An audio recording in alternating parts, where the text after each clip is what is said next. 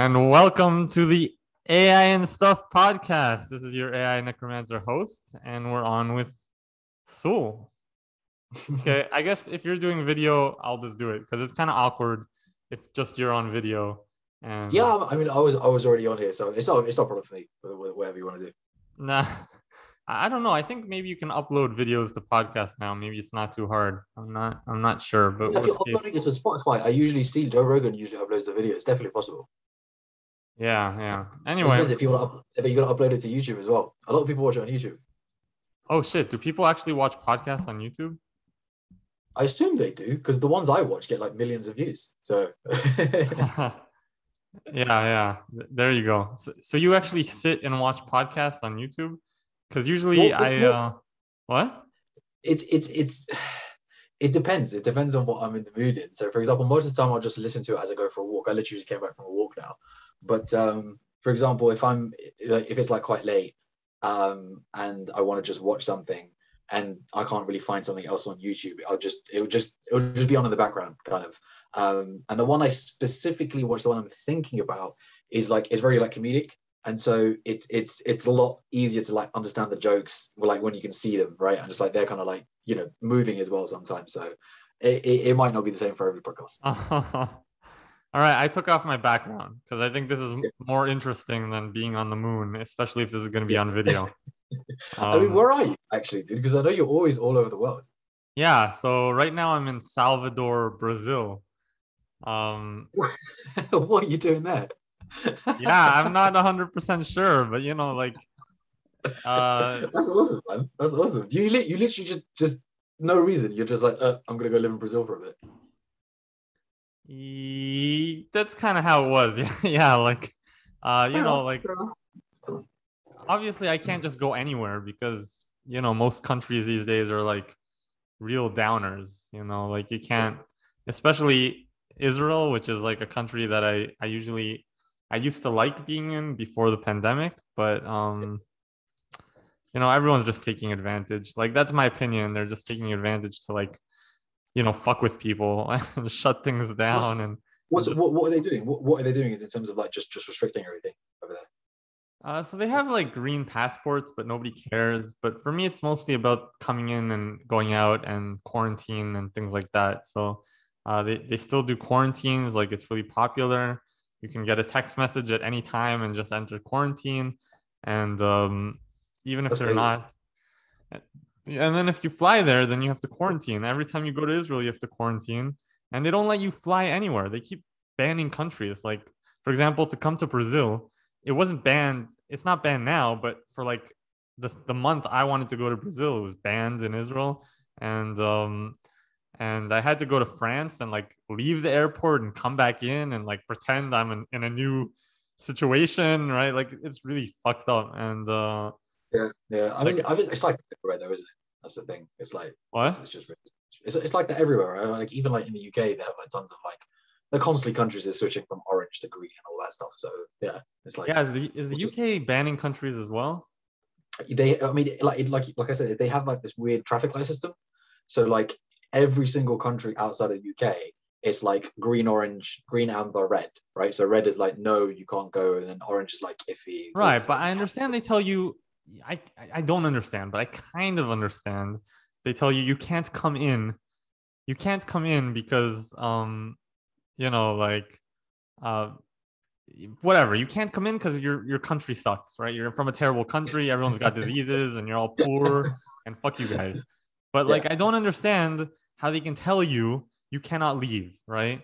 Especially I'm not even Israeli. Like I'm kind of Israeli. Like, I'm also a Canadian citizen. I was born in Canada. I lived most of my life not in Israel. How can they just tell me you cannot go here? I suppose it's just like you said. It's like control, right? It's just like they say, "Oh, you can't go," because they know that you're eventually going to come back. And they just don't want. If I go and I come back through a different, like if I go first to one country and then I go to a different country and then I come back from. Anyway, the whole thing is just miserable, and then that's okay. That's what a lot of people do. You know that they'll go to a country if they're not allowed. They'll go to like a nearby one that they're allowed, and then go to the one they're allowed and come back. It's like, well, Yeah, what was the whole point of that? Yeah. Well, it's just to make you spend more money on airlines and stuff. That's all I can think of. Interesting fact, though. Did you know the word quarantine? Do you know where it comes from? No, where does it come from? So it comes from the Italian word quaranta, which basically means 40.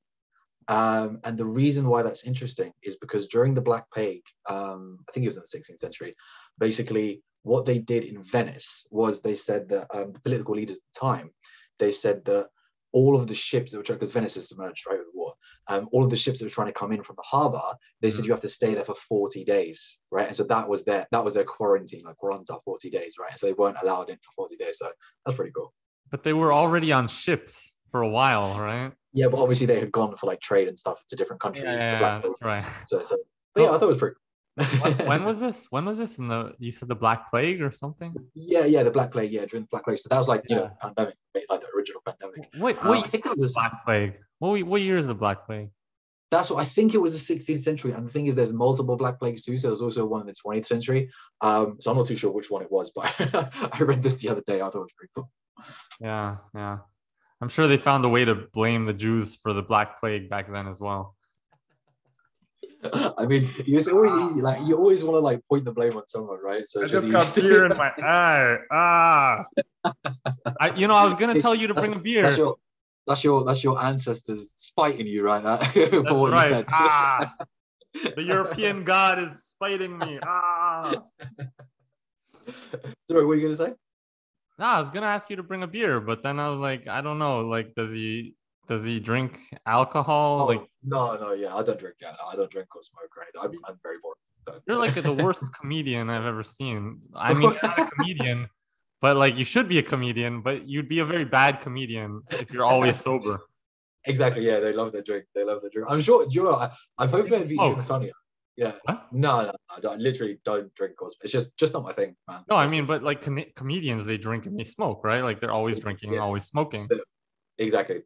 Yeah, I have a bad feeling that if I started hanging out with him, I'd probably start. So yeah, I'm not gonna do that. I always have to. Literally, it's been like for the last year, I've been thinking like I really want to go to like a comedy club like regularly, right? So there's like this really cool one called the Comedy Store in London that I've been to a couple of times before. I absolutely love it. I was thinking I'd love to just be like a regular there, like every Saturday, and just get to know all the people because I love, as you know, I love comedy, but even like comedians and funny people, I love hanging out with them. It's just always the funnest time. Are there like a lot of Muslim comedians, or will you be the Muslim comedian? Will you be like the? I don't think there's a lot, but I know. So because Muslims are too serious, right? That's why there's not a lot of comedians. Exactly. Yeah, and the thing is, and you know, all the jokes is like, oh, it's inappropriate, or it's it's haram, or it's such. So it's just like. I'm just like, it's just words, bro. Like, what the hell? And sometimes I do it literally just to, I find it really, I told them, oh, by the way, I got to tell you the story, but before I got to that story, so I was telling my wife, I was like, sometimes I like to say things just to watch people squirm. And she's like, that's very psychopathic. You shouldn't say that again. Is that like a, I'm the same way. Is that because we're like funny kind of people? I don't know if I'm considered funny, but I think I'm funny. So yeah, I don't know. I don't know. Like it sounded weird when I said it out loud, but like I'm sure it's more common. I'm sure that's like when people. I think there's like 5%. It's a trolling population. It's like we're more trolls. So we like to see people squirm. We just like to say things because like. Yeah, like what are you going to say now? Like what are you going to? That's why it's funny. Because it's like 10 years old, right? 10 years old. It's like what's the saying? Was the saying? Sticks and stones may break my bones, but words will never hurt me. It's like you learn that at 10 years old, and it's like somebody said this thing, and like you're now like crying about it. It's like I should grow up a little bit, man. Like what the hell? But anyway, the other story related to that one. When I said my wife, you didn't even get the joke. Because basically on LinkedIn, I wrote something about like the labeling, right? And dispensing. And then that Nicola Foreman commented, right? That's my wife. And so it was like an inside joke between me and her. I still don't get the joke. Labeling, you wrote. So basically it's an inside joke, right? So it's not your fault that you didn't get it. So basically she's now a project manager. Before she was working at pharmacy. And so basically she would always tell me that, for example, you could settle the debate. If this was a piece of, if this was a box of medicine, right? And say that this is a label, right? And you put the label on, right? She's screaming now. and you put the label on that. Yeah, what is that called? What's that process? What? I don't know. What am I at? You're labeling, right?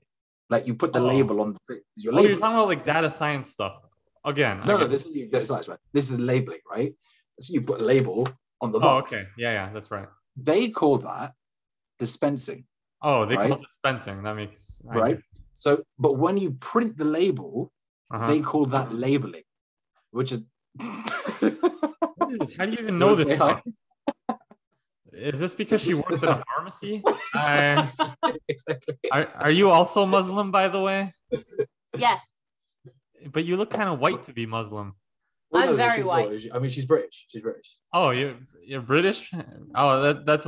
Okay, I get it. You must have converted her, right? Yeah. I hate it. Well, don't say it like that. No, it's okay.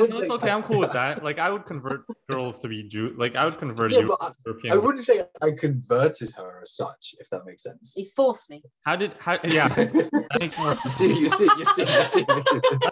That's what I expect from an Afghani Muslim guy. Forced conversion. Yeah, no, it wasn't forced. I mean, she kind of just, obviously, after a while, it was kind of, hey, look, what are we doing kind of thing. And then, yeah, she made a decision. What does that mean? What's Muslim about her now, by the way? Oh, by the way, I'm staying in like a hostel, so there will be like interference. Yeah, no worries. It's really cool hostel, though. They have like an office here and stuff. That's the owner of the hostel. He's cool. Awesome. That's it. Yeah, I'm on a podcast. Did you know that? This is my podcast mic. I bought this like a year ago. It's my own symbol. You have to get swag when you start a podcast. Yeah, I'll do him next. Yeah, do it, man. So my birthday was in October. I haven't set this up, so I got this one because it was just, I like the way it looked. I haven't used it; it's still in the box. I got this one. Oh shit! Not for a podcast. Yeah, it looked pretty. Well, she bought it. It looks cool. It looks cooler than mine. Mine is like weird. That's why I got it. Literally because I like the red. It looked really cool. And so Mrs. bought it. Yeah, data scientist at Facebook. You just buy things because you like it. Oh, I like that color. So my Mrs. bought it for me for my birthday. But so I was going to say I wanted to start making some YouTube videos, but I haven't got around to it yet. So that's definitely on the list of things to do.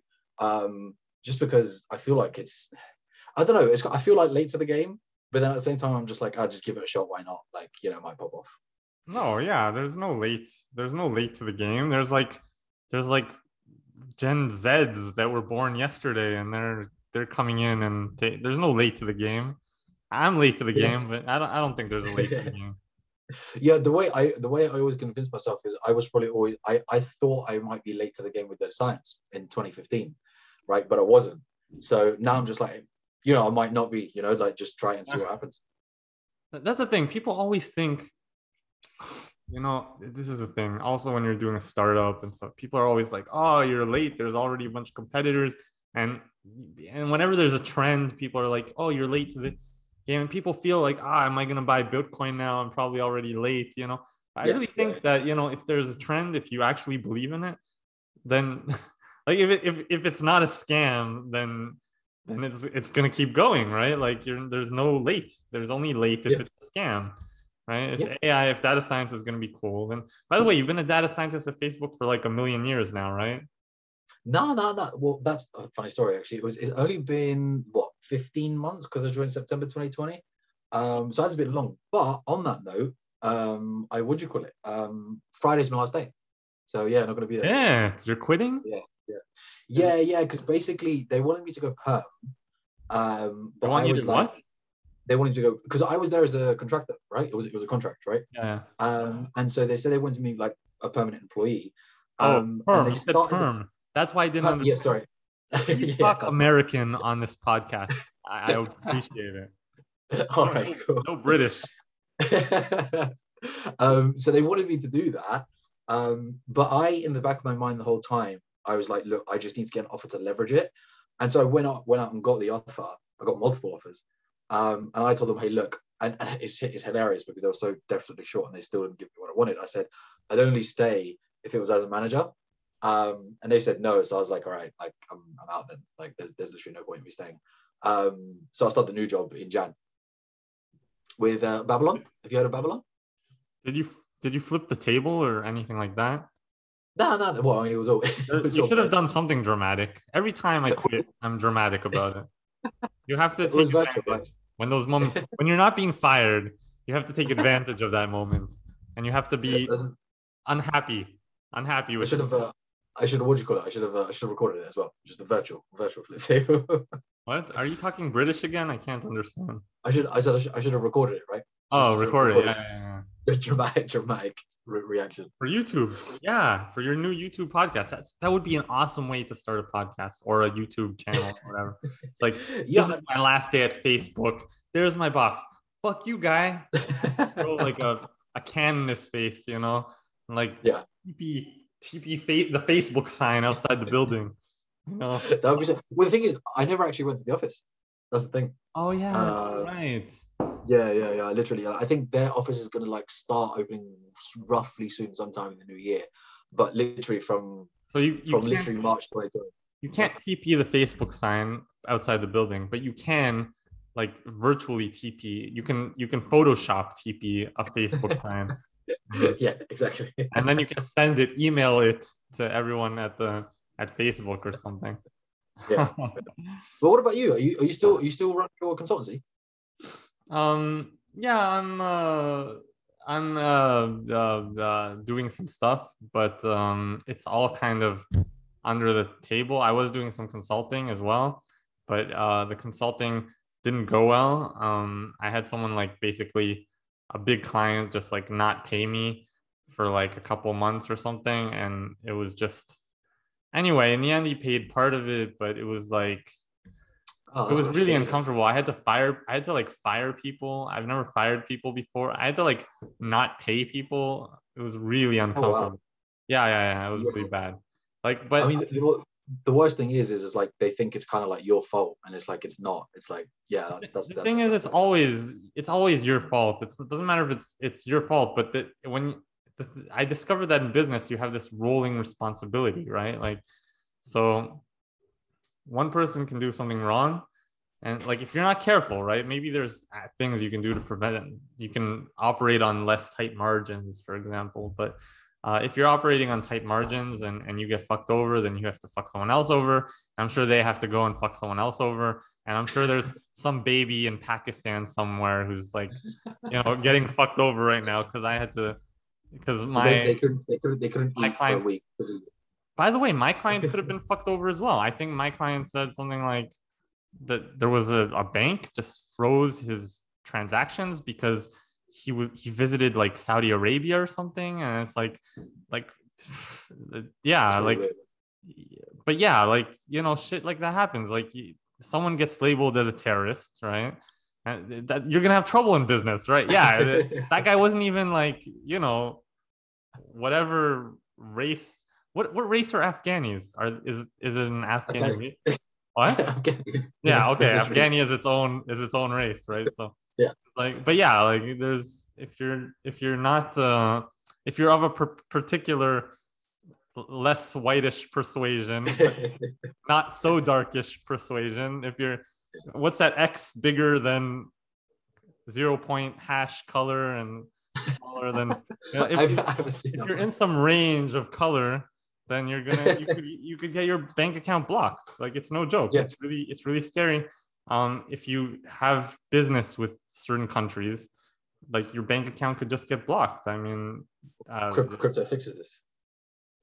Yeah, but honestly, are you a crypto guy? Are you into crypto? No, I don't know. It's not like I wouldn't say it depends on your definition, right? I'm not in crypto because like, in terms of like, oh, like I absolutely believe in it. By the way, that's a joke, by the way, that's a meme. Crypto fixes this, that's like a crypto Twitter joke. But what do you call it? It's not that I believe in it. It's more of that, it's more of just, it's just a fad, right? And I think we've already posted about this on LinkedIn. It's just like, follow the money. right? It's like if like we said before, right? If people are like joining it and people think they're the FOMO and they think it's too late, it's like do it and just make some money. Like I've made like a decent amount of money from it. Nothing. You made money out of it, thinking this is a Ponzi scheme and if I can get out in time, then I'm gonna make a shit ton of money. 100%, yeah. Like a coin I bought, amazing, like 10x. Amazing. Yeah, yeah. Finally, like, someone who buys crypto admits it. Like I can appreciate that. The problem is these Bitcoin guys. They go out and they're like, "Oh fuck, Bitcoin is gonna change the world, and it's gonna." Yeah, The thing is, it's hard because those kind of, they call them BTC maxis, right? Those kind of people are either like one, it's just like, it's at a certain point just ideological, right? And so they generally do believe in it, which to be fair, I can kind of empathize with them, because if they truly believe in it, like for example, right, if I had the cure for cancer, I'd be pretty passionate about that, right? And I truly believed it was a cure for cancer. But I think there's a lot of people, and I would argue the large majority of people, that like they're just kind of dumb, and they're just following the bandwagon. And so and if they go, oh my god, you know, BTC is going to change the world, but you ask them like the mechanics, like if you even read the BTC code, they'll be like no.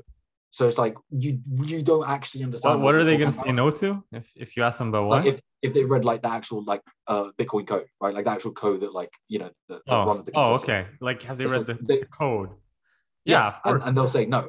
So it's like you don't actually know how all the nitty gritty details work. And I've had some smart asses be like, oh, you know, you don't need to know how a car works to drive, et cetera, et cetera, et cetera. But it's like, it's so early that it's like you kind of do need to understand how that works, because in order to have conviction, right? Otherwise, you're just another guy who's just joining in. So, yeah. Look, I don't think you need to like actually know the code. I don't think that's. I think it's enough that you understand the core concepts. Like I don't know the code, and I feel I can judge. I think it's okay to judge if you don't know the code, as long as you understand the core concepts. And the core concepts are that, this is like, there's a public ledger, right? Everyone's got to, like, more than 50% people have to sign off on any transaction, right? That's like a heavy thing. And these transaction follows the coin wherever it goes. And that's heavy. And there's a limited supply, right? Like you can only print so much Bitcoin over so long. I think there's a limit also. Is there a limit? I think there's like a certain limit of how much there can be in the world. At some point it stops, or is there no limit? It's 21 million. 21. Okay, so there's even a limit, and on top of that, it's like a public. There's like a board in the square of the city, right? And every time you want to do something, you have to write it in public, and everyone's got to know, and everyone's got to sign off on it that it's a correct transaction, and it's completely distributed. But honestly, I don't see it because, and I said this on LinkedIn before and on social media, I don't see it because, not just because of the technical issues, I don't see it because nobody has guns, right? If you want, yeah, like nobody has guns. I mean, Bitcoin owners might have guns, right? But there's no army or group of people that have banded together to protect this coin. Like honestly, USD is the most popular currency in the world because Americans just literally go and conquer shit, right? Like and that makes them a really powerful force, and because they have such a powerful military, you see a lot of countries turning their back to China, even though China is a more powerful trading partner than the US. I think it's just about military power, and that's why you see countries like Saudi Arabia just only accepting US currency. And that's one of the things that made the US currency an international currency. Yeah, yeah, that's very true. And I think another thing is, if anyone calls a huge debt, the US is just gonna blow their shit up. They're just gonna send a bunch of planes and blow them up, right? Like you cannot call a big debt on the US out of nowhere, right? Well, I suppose the thing is, what the what the Maxis would say is that it's like, when you say the gun stop, like it stops with a gun, right? It's kind of like that's the whole point of the decentralized ledger, right? It's so that it can't be done that way, right? Nobody can come up to you with a gun and kind of like stop Bitcoin. They can force you to like, you know, give them their kind of like hash whatever's, but they can't kill Bitcoin, right? Because it requires 51% of all nodes, and like that's just not gonna, like, what are they gonna do? That's find 51% of all nodes in the world. Look, I just mean it's not gonna replace. It's not gonna be an international currency like the USD. So if you're no. Yeah, I don't think that's the point though. The thing is, I don't think that's the point. That's the thing. I think that's definitely the point. If you ask Bitcoiners, the crazy Bitcoiners that they spout nonsense on LinkedIn all day, they think this is going to be an actual real life currency, like an international currency. I definitely think that's the point. At least. Oh. I would say maybe you just don't, like, you know, that's like trying to focus on like alt-right and left, right? It's like nobody like that. They're not the majority, I think, personally. If you actually speak to people who actually like I say, who actually understand mechanisms, right? The actual consensus mechanisms, they'll tell you that like Bitcoin was, it's kind of also generally known now that they say Bitcoin is never going to be used for money. It's more meant to be like digital gold, right? You know, store of value. It's more of some other cryptocurrency. Right now it's meant to be ETH, Ethereum. It might be another one, who God knows. But now they're saying the other one will be used as a medium of exchange, right? Because people are like currently, you know, Sotheby's, right? The famous art gallery, like they're auctioning art pieces in ETH, right? It's like 100 ETH for this artwork, or, you know, things in like virtual, like games, like the metaverse gaming, right? It's like, oh, this game costs X number of ETH. It's like they're pricing things in Ethereum. So it's going to be one of those coins that becomes like the virtual money kind of thing. All right. So I have a question, like this mostly to the Bitcoiners, but to you, like what happens if the US or China, like China could be the first one, the next one to do it. But like what happens if the US just goes, no, anyone who uses Bitcoin, right? Any company that buys Bitcoin, anyone who trades in Bitcoin, it's just like, let's say the US sees Bitcoin as a competitor and they're just like, no. They shut Bitcoin down like they shut down Iran or North Korea or something like that, right? They're just like, we're any third partner who uses Bitcoin, just we're not going to work with you. We're not going to let anyone, we're not going to transact money to your company. We're not going to work with you in any way. We're not going to allow anyone else that has to go through our country to work with you. And all financials go through the US. They can literally just shut down Bitcoin. I mean, not completely, obviously, but any progress that Bitcoin is making when it comes to like becoming digital gold, I think, right? Or well, yeah, I mean, bear in mind, or I'm just taking the opposite side of the argument, right? But I suppose the way I would think about it is, I don't know how. There's two sides to it, right? One, yeah, they can shut down anything they want. The other side of the argument is kind of like, well, for example, there's like a lot of the rich, they call them whales, right? A lot of the people who have like a lot of the coins, they just leave. Because of those issues, right? They literally, like, a lot of them flock to like Singapore, right? Because there's no capital gains tax, or wherever, whichever country they want to go to, right? So a lot of those big guys who actually own a lot of the coins, most likely will just leave because it's very easy for them. So they can't really shut it down completely. But then also in terms of shutting it down, it's kind of like, okay, if they make it illegal, they can't literally shut it down, right? Because, you know, you can't go into people's houses and just destroy their PCs. But in terms of like making it illegal, right? That will definitely, I think, like dampen it, right? And it will make it longer, but it's something along the line. The way I see it is it's almost kind of like inevitable, right? And at a certain point, if enough people just be like, hey, look, fine, my business is now based outside of the US, right? For example, like Tesla, right? Let's just say, as an example, if they're like, oh, Tesla's not allowed to accept business, it's illegal. Right? What's your beef with Tesla? What? What's your beef? No, I said, as in, I think what Tesla would do if he wanted to get around it, they would make some kind of subsidiary outside the US and run transactions through there, and then at a certain point, you know, that, you know, whoever they are, it's like they're not going to be like, look, if enough people want this, like if you can't beat them, join them kind of thing, right? And that's why they're talking about the whole central bank digital currencies, right? CBDCs, right? So they're going to make like a digital dollar and such and such. So it's like at a certain point, which I personally, like I said, I think is inevitable, they will just accept it. If enough people accept it, they'll accept it. That's my thought. There's no Tesla will open up a subsidiary in Singapore and use Bitcoin. I don't think that's possible. Like that's not how the US functions. Like have you seen how the US boycotts people financially? Like if you even want to, I mean, if you're living in Hong Kong, when the US boycotted the Hong Kong leaders because of the shit they were doing over there, right? These people, they live in Hong Kong. their bank accounts on Hong Kong. They earn money in Hong Kong, but they can no longer, like, their bank account can no longer function. They can no longer act, because every financial transaction in the world goes through the US. They have the whole SWIFT operating system and whatever. I don't know it. Let's change subjects. Because I don't know what I'm talking about, and we're getting way too into Bitcoin. I just wanted to throw in my two cents. I'm not that into it either, really. Like I said, the only thing I say is, hey, make money, because there's a lot of stupid people out there, so you can make it. Yeah, that's. What about data science? Like, what have you been working on? What kind of things do you actually? Are you like a tabular data science guy? Do you do deep learning? Yeah. Nah, not at all. That's the thing. Like, the thing is that data scientists at Facebook, I kind of knew this going into it. When you're a data scientist at Facebook, it's very much a glorified analyst role, right? If you're looking to do like complex stuff, that's more towards, they either call them machine learning engineers or just software engineer who specialize in ML, or like research scientists. Those are pretty much the only guys who actually deal with modeling.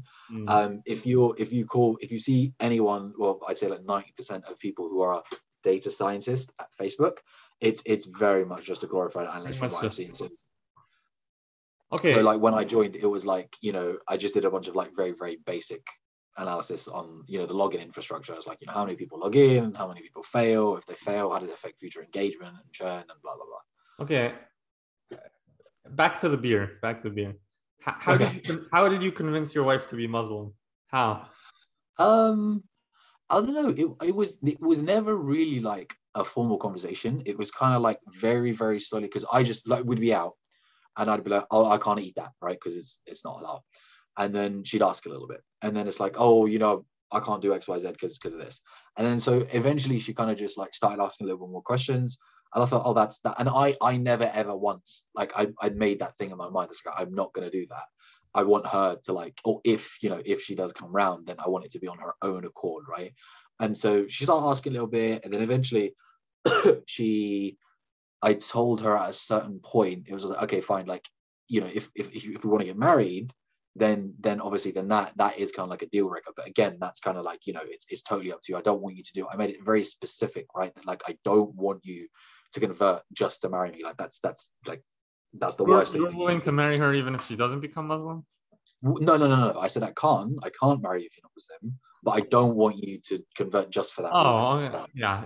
Don't convert just because I can't marry you because you're not Muslim, but I will only marry you if you'll be Muslim. It's kind of like... Yeah. So it's like, you kind of need to choose, kind of. You have to choose to love it, but if you don't, then I'm out of here. But it's like, obviously, if you're an adult, you have to have like a serious conversation, right? It's just like, hey, look, like, don't lie to me and say that you're doing it just for that kind of thing. It took years, right? It took a long time. But eventually, she was just like, okay, look, I think that's what I want to do. It kind of makes sense to me, etc. That's cool, though. That's cool. Yeah, I think that's the way to go about it. Also, a lot of Jews, they wouldn't marry someone who's not Jewish. A lot of Jews would marry someone who's not Jewish, but a lot of Jews wouldn't. Yeah. I mean, what about you, actually? Like, how do you, I assume you're the same as me, but no, I'm not going to marry someone unless they're Jewish. But I mean, what's the plan? Like, I think we're the same age, right? How old are you? I'm 32, I think. I'm 31. So I'm sure you're a couple years older than you. Yeah, just a little bit. But I'm sure your parents are kind of like, are they not down your throat or on your back? Like, my parents are so disappointed in me at this point. I can't go down. There's the floor, and then I'm like under the floor. I'm sure it's not that bad. I'm telling you, look, I'm not. I'm telling you, my parents are like, where the fuck are you right now? Like, what are you doing? Like, why aren't you earning money? Why aren't you doing a job? Jews are like Asians, okay? They want you to have like a good job, right? You're supposed to be like a doctor or something. You're supposed to. There are a lot of Jews in like tech and stuff, but I think that the culture is very kind of Asian-y in the sense that you just, I mean, and look, I was making good money a few years ago. Like, it wasn't so many years. I was making pretty good money, and my parents were proud, right? And they would show off to their friends. Their friends would come over, and this is what my mom does. okay, listen to this. This is what my mom does. Her friends come over, and they each talk about the salaries of their sons, you know, and how much does your son make? And I'm not even kidding you. Like, that's really fucked up. I know. I didn't expect that. That's what my mom is like. That's what my mom and her friends are like. They don't just show off about the salaries and friends. It's about relationships, and it's about marriage, and it's about all kinds of things. But, you know, they're constantly like, there's this culture where they're constantly competing. They're competing with each other, right? And then they pretend to be nice to each other. I think it's a woman thing, you know. They pretend to be nice to each other, and they literally like laugh at each other behind their back or something. That's sexist, mate. Yeah, okay, I'm sorry. I'm not a woman thing. It's because a woman is a culture. Wait, are we allowed to actually make real jokes now? Because it's not LinkedIn. This is my podcast. It's not LinkedIn. LinkedIn, this is not, there will be a link on LinkedIn, but we can make actual real jokes. Yes. Right, cool. As long as you don't mind real jokes being outside. But I'm just saying that, like, okay, actually, I'm not even completely saying that culture is not, like, gender is not a cultural, what do they say? It's like a cultural abstract, or what is the term they use? Like, it's social contract. No, is it a social contract they say? I think. Social construct. That's what it is. Oh, construct. Yeah, that's right. Sorry, I wasn't understanding your accent, the British. But yeah, my brother lives in London. Anyway, so it's, you know what? I can kind of get on board with the idea of gender kind of being a social construct, right? Like, I mean, obviously men have penises, women have vagina. You learn that when you're like 3 years old, right? But, you know, I can kind of get on board with it. But okay, fine. If we're defining there's at least feminine behavior and masculine behavior, feminine behavior would usually be sitting around with a bunch of friends, pretending to be nice to each other and gossiping and actually being mean to each other. And then really resenting that friend. Like my mom, I don't know, can I say my mom hates her friends? I guess they won't watch this podcast. Well, what you're saying makes complete sense, and I'd say the whole social constructionism thing is kind of like it's so weird how these things manifest, right? Because it's like, and cycles. I have like 1,000 thoughts right now, but everything repeats, right? And so when you say social constructionism, it's basically the same argument as nature versus nurture, right? But it's just manifested into gender. So it's like, that's when you say social constructionism, it's like, of course it's affected by your environment. Like, no shit, smart ass. It's like, but it's like there is a difference between men and women. But back to what you said with your friends, it's like, what was I going to say with this? You said, you know, women and like basically the shit talking, right? So I read this thing the other day. I think it was Jordan Peterson. So he's saying how, for example, like the most aggressive time of a child development is between the age of 2 and 4. And so basically, like, boys are like super aggressive, right? Now, okay, how do you define aggressive, right? Biting, kicking, spitting, screaming, right? Obviously, they're way more aggressive than women, but it depends how you define aggression, right? Because women at that age, and in general in life, the way their aggression manifests is actually reputational destruction. That's part of it, right? And social media is a big part of it, right? Like, they have like loads of like, you know, issues and rants on social media. So it's like you can see why that is the case, and that makes total sense that you know, your mom would give me an example. Like, you're saying like reputational, you're using terms, right? Like, give me so for example, by reputational damage, I'm talking about, for example, like hip-hop stars, right? Like Cardi B, like saying, oh, you know, fuck you, and like, this is my man, and blah blah blah, and it's like, I'm better than you, and I'm richer than you, you're poor. Or your mum be like, my son earns more money, etc., etc. It's like, it's an attack on their reputation, right? And that's the way it manifests for them. That's cool. But very interesting. Go on. So when you were saying like with your mum, where she like compares the salaries, so is her level of proudness directly correlated to how much you earn? No, it's not just about how much I earn, but let's say that's like maybe a third of it or half of it or something like that, right? That's pressure, man. That's pressure. Yeah, I know. And I'm like, look, you know, just give me some time. I'm going to be a billionaire. Just give me some time. She's like, how much time do you need? Right? Like, she's thinking in her mind, she's like, okay, I can do that. I can give him some time, you know, but she's thinking in her head, she's like a couple of months, right? Like a few months. And then after a few months, when you're still not like making zilch and you're still And then she's like, anyway, I'm telling her, look, it's going to take like a decade. She's like, what? It's going to take you a decade? Like, I'm going to be old. You can't take a decade to be rich. And I said, yeah. And not only that, it's probably not going to work. She's like, what? It's probably not going to work? Like, yeah, it's like 90% chance I'm just going to be a poor old guy, right? Like just poor old nomadic guy who's got nothing, right? I'm taking my chance. For me, I think I have a good chance of maybe opening, like starting something that's going to be super successful, right? But I know when I say I have a pretty good chance, I think my pretty good chance is like, 15%, 20%. I think that's pretty good. Like I would risk it, like 100%. Fuck it, I just live once. And if I have to become a lonely old weirdo, I'll do it, right? But I mean, to be fair, but do you tell her? Have you ever told her the words, but Mom, I'm very happy? Have you ever said that? No, I guess you're right. I didn't say that. Well, obviously, assuming you are, and if you tell her that and see her response, right? It's just like, isn't that? Because, like, for example, like she would be happy, for example, if you were like a doctor or lawyer, but let's just say for whatever reason, it didn't pay that much. She would still be happy. She would still be proud, right? I think my mom, I think she is proud of me, but I think it's hard. Like, I think she is proud of me, but I think it's hard. There's always this,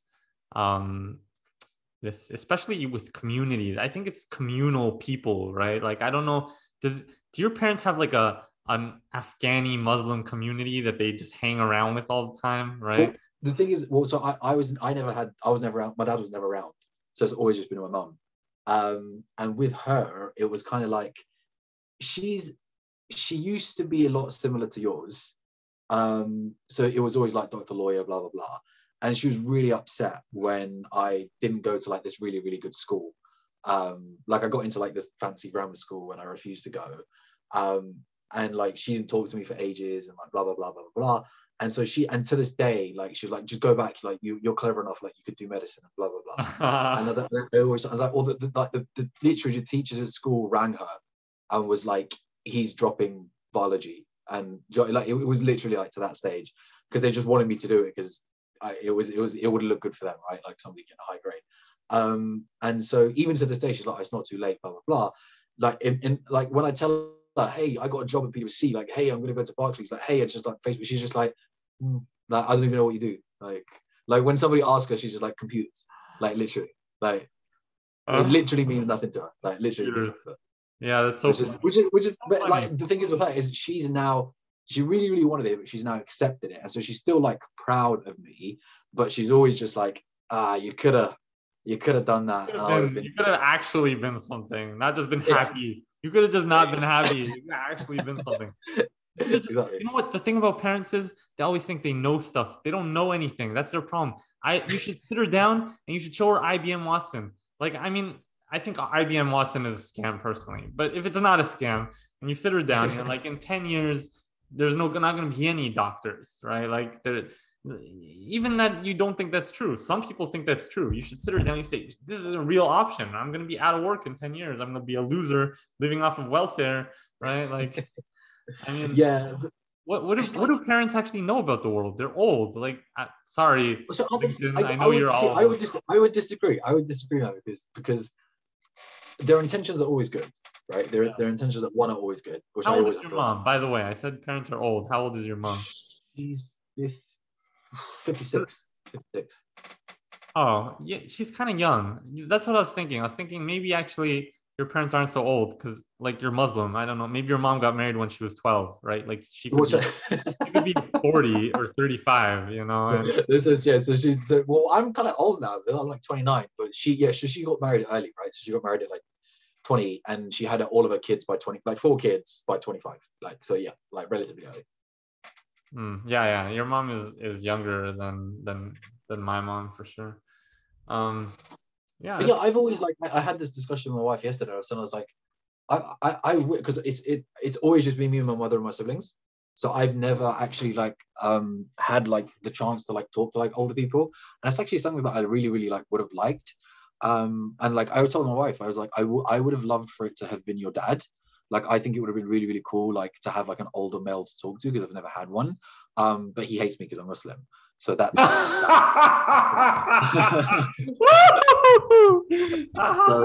so there's that. But like in general, like there's that. Wait, you have to elaborate. You have to elaborate. Why does he hate you because you're Muslim?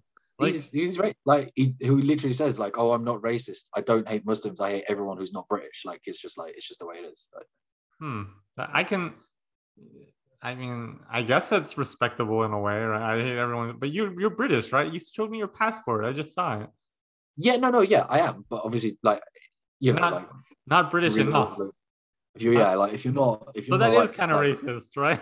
Yeah, I mean, of course it is. It's just an occasion, right? But it's like, I mean, it's fine. Like he's kind of like, that's the way he is. I'm sorry I laughed at your life pain, by the way. That wasn't so sorry. It's no big deal. But he would. I saw your face literally breaking, your soul breaking when I was laughing.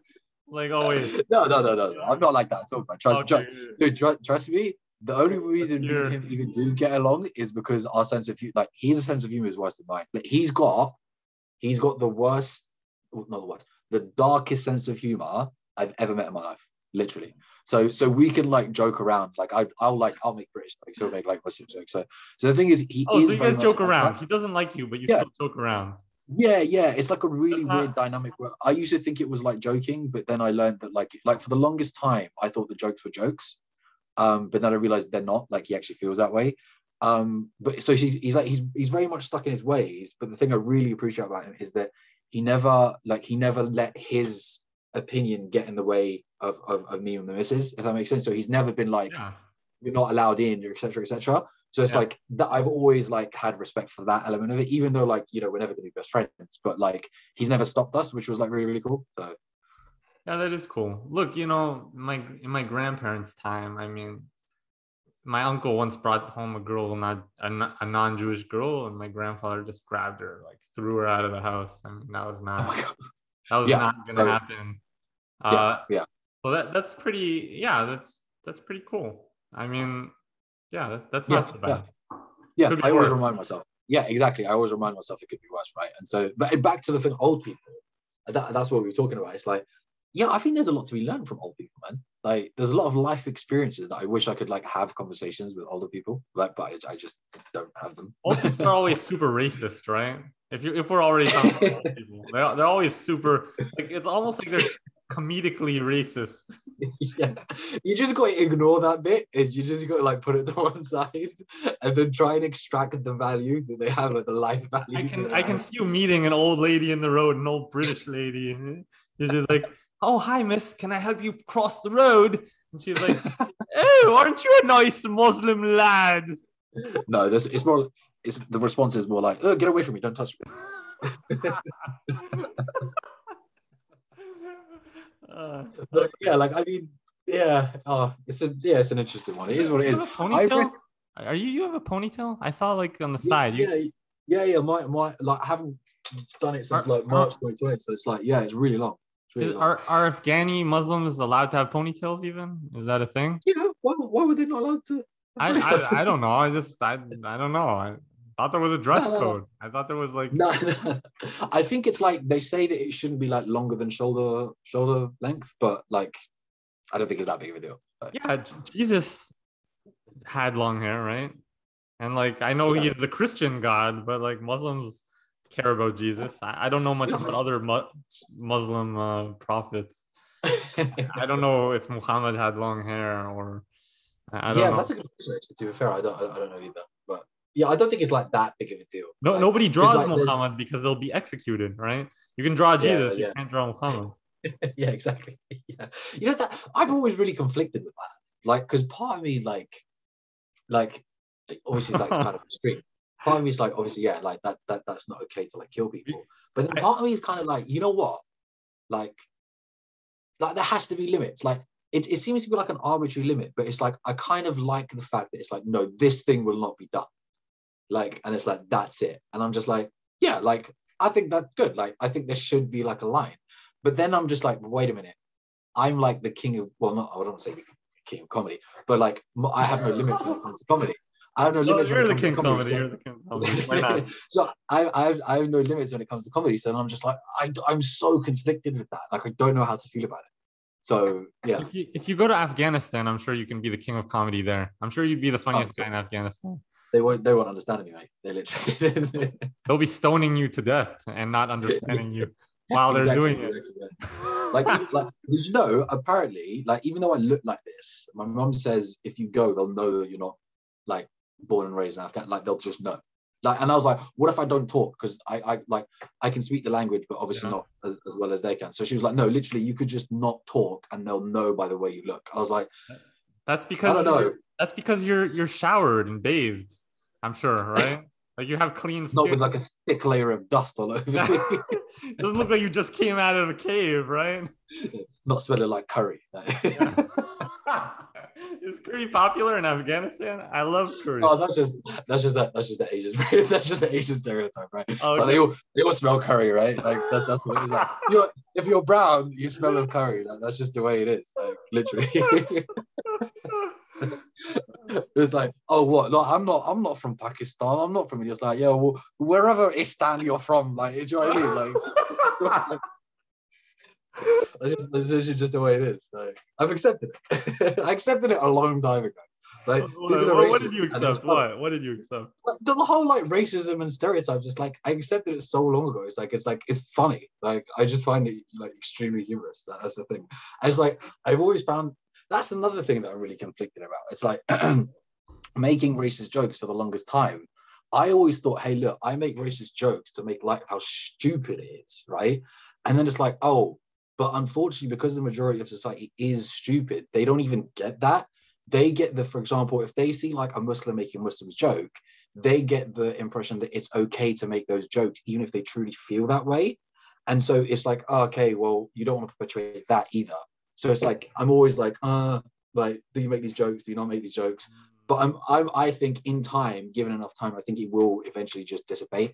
That's probably being pretty hopeful, but it is what it is. I kind of know where you're coming from. I also have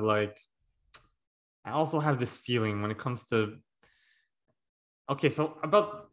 making jokes about Jews, right? Like, I'm pretty happy to do it, right? When someone who's not Jewish does it, I can think it's funny sometimes, you know, it's just, I don't know. It really depends on the situation and what they're laughing at. And if they mean it, I can even laugh at the Holocaust. Honestly, me and my friends, we make jokes about the Holocaust all the time. Right. That makes sense. But, it's like, that makes sense. Cause some jokes it's okay. Some jokes it's not. Yeah. If the person is like actually believes that the Holocaust was like a good thing, right? And then he's making jokes about it. All of a sudden, I don't know, adrenaline starts pumping and you want to get into a fight. I don't know. I don't know exactly what it is. Like, anyway, yeah, it's pretty complex. And I'm not sure how to. Yeah, I also kind of bounce in between that. But I will say this to my credit, and I'm to my own credit, I'm giving myself credit, is that I still believe in freedom of speech. Nobody seems to believe in freedom of speech anymore, except for like, I don't know, like crazy rural overweight Americans and on the TV, right? Like, other than that, no one seems to care about free speech. But like, I care about free speech. And I think that, you know, like, I mean, I wouldn't want to vote for governments. Okay, look, you can't buy Mein Kampf in any country almost except for the US, right? And I think there's a reason for that. And also simultaneously, the US is one of the least anti-Jewish countries that I've ever seen, right? I still think it's anti-Jew. I think there's anti-Jewish sentiment everywhere, but relatively in the US, I think it's pretty small. It's a really, really small minority. And Mein Kampf is legal. And my friend wanted to buy a version. He had to have a friend who visited the US go and buy a version of Mein Kampf. Like, I think that's really fucked up, honestly. Like, I think you should be able to. I don't believe in book burning, right? And today you see like people like Amazon won't sell Dr. Zeus or something, like weird stories keep coming out. Like, what? I I'm willing to buy Mein Kampf, and you won't read a book about fucking zebras or whatever, Dr. Zeus zebras. That's a really good point. That's a very, very good point, actually. I never thought of it that way. And I think I need to think about it a bit more deeply, but I think it definitely comes down to like how optimistic you are, basically. Because basically, and this is linked to what we were talking about before, right? So it's like, so okay, you make these jokes and you allow freedom of speech and you allow Mein Kampf to be sold. Now, the hope here is, like I said before, it's like you make these racist jokes because you're making light of how stupid it is, right? And so along with like actual intellectual debates and comedians, I think they're both very important. Eventually, enough of society will realize, hey, look, that's stupid, right? And so it depends on the reason why I said how optimistic you are, is it depends how optimistic you believe that that will happen or not, right? Because basically what the people who want to ban these things are, they're saying, hey, look, humans are so bad that this is the only way to do it, is to ban it, right? Whereas the optimists, and I might potentially classify myself as one, is say, hey, look, given enough time, enough education, enough resources, enough information, enough people talking about it, like people will get it, right? People will understand it eventually. And the last 100 years, I've kind of lost 50 years, I've kind of proven that to be true. Like it's going slowly, slowly down. And I feel quite optimistic that given even another 1 or 2, 3 generations, the racism will be at the lowest it has ever been, personally. But yeah. Yeah, but I think even if it's not, right? I think even if you're not optimistic, the question here for me is, do I think that there should be a government that just because you think something is wrong, does that mean there should be a government coming and like a big brother coming? And no, if you think that guy's an asshole, just take a bat and go charge him, right? Like that should be your right, right? Like, but it shouldn't be the government. I wouldn't take it that far, personally, because obviously it's so subjective, right? What one person thinks is right is completely different to another person, and everybody taking the law down. That's just chaos. I'm an anarchist. I can't help it. I'm an anarchist. Like I'm a real anarchist. I'm not like what's their names? Those ones that are always protesting with BLM. I forget their names. Is it? Antifa. I'm a real anarchist. I'm not like Antifa. Yeah, they're fake anarchists. It's fake anarchism. See, I haven't read about anarchism enough, but it's just like I don't know. Like if we've learned if you learn anything from history, it's kind of hey, law and order is kind of necessary. Otherwise, just all hell. Well, I think law and order. I think there's a version of law and order that's very, very basic. Like, look, I'm in Brazil, okay? I was in Rio de Janeiro not long ago. I swear, every night I went out, there was like a fight. Like people were just beating on each other. Like when you go to a party here or a bar, like just fights break out all the time, right? And actually, it always like people split it up. Like people fight. Like one guy touches another guy's girl's ass or something. I don't know exactly what they're fighting about. And then one guy gets a bloody nose, another guy gets a swollen face, and people come in, they break it up.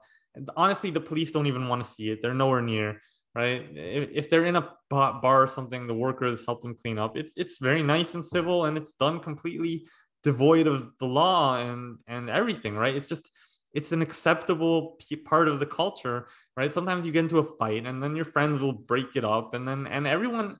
We're guys, okay? Sometimes we fight and we feel better after, right? Like we're like girls like to be passive aggressive, or sorry, the feminine cultural construct likes to be passive aggressive, right? And for 100 years, and we're guys, we just like to get it out one time, just smack a guy in the face, right?